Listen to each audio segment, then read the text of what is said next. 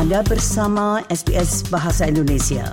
Dapatkan lebih banyak lagi cerita bagus di sbs.com.au garis miring Indonesia. Kurang dari satu bulan mendengar para pemilih akan memberikan keputusan mereka terkait Indigenous Voice to Parliament, yakni pada 14 Oktober mendatang.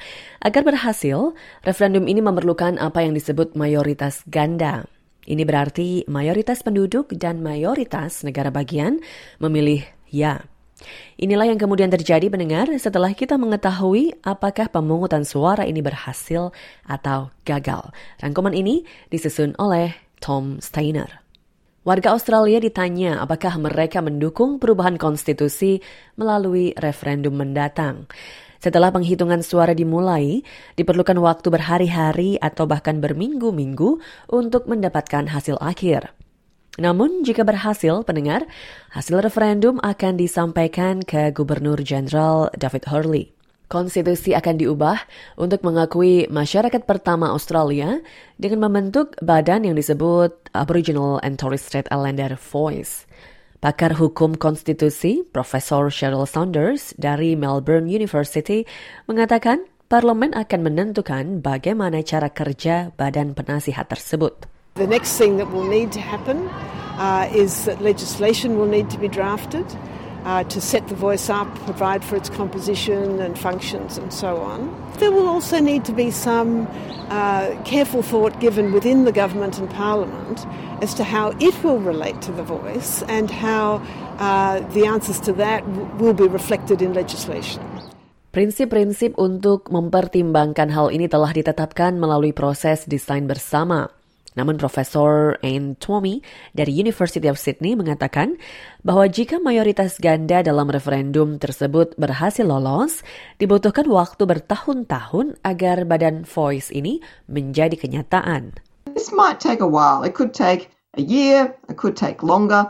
I would imagine that the Albanese government would want to get it done during this term of office just to make sure that it can complete the pro- project. In the past, establishing other bodies like the High Court of Australia did take a number of years from um, after the point at which the Constitution required them to exist. Alternatifnya adalah jika negeri ini memberikan suara tidak pada tanggal 14 Oktober. Konstitusi tidak akan diubah namun, karena perbedaan pendapat antara pemerintah dan oposisi mengenai perdebatan tersebut, Profesor Tommy mengatakan kedua belah pihak perlu mengkaji hasilnya secara cermat.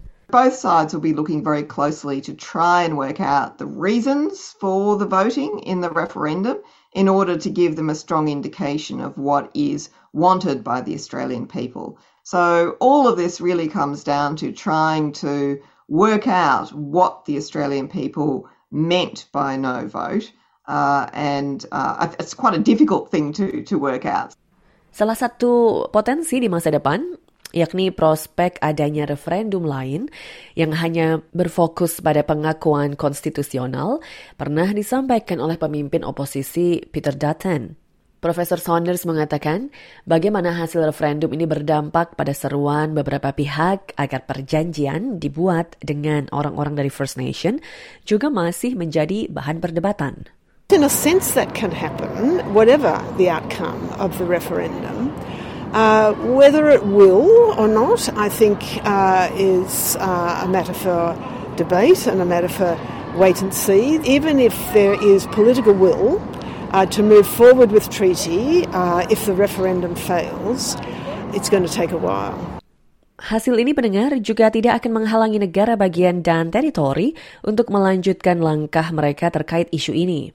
Profesor Twomey mengatakan hal ini berarti apa pun hasil referendum, yang menjadi sorotan adalah perlunya meningkatkan keterlibatan masyarakat bangsa pertama atau First Nations dalam pengambilan keputusan.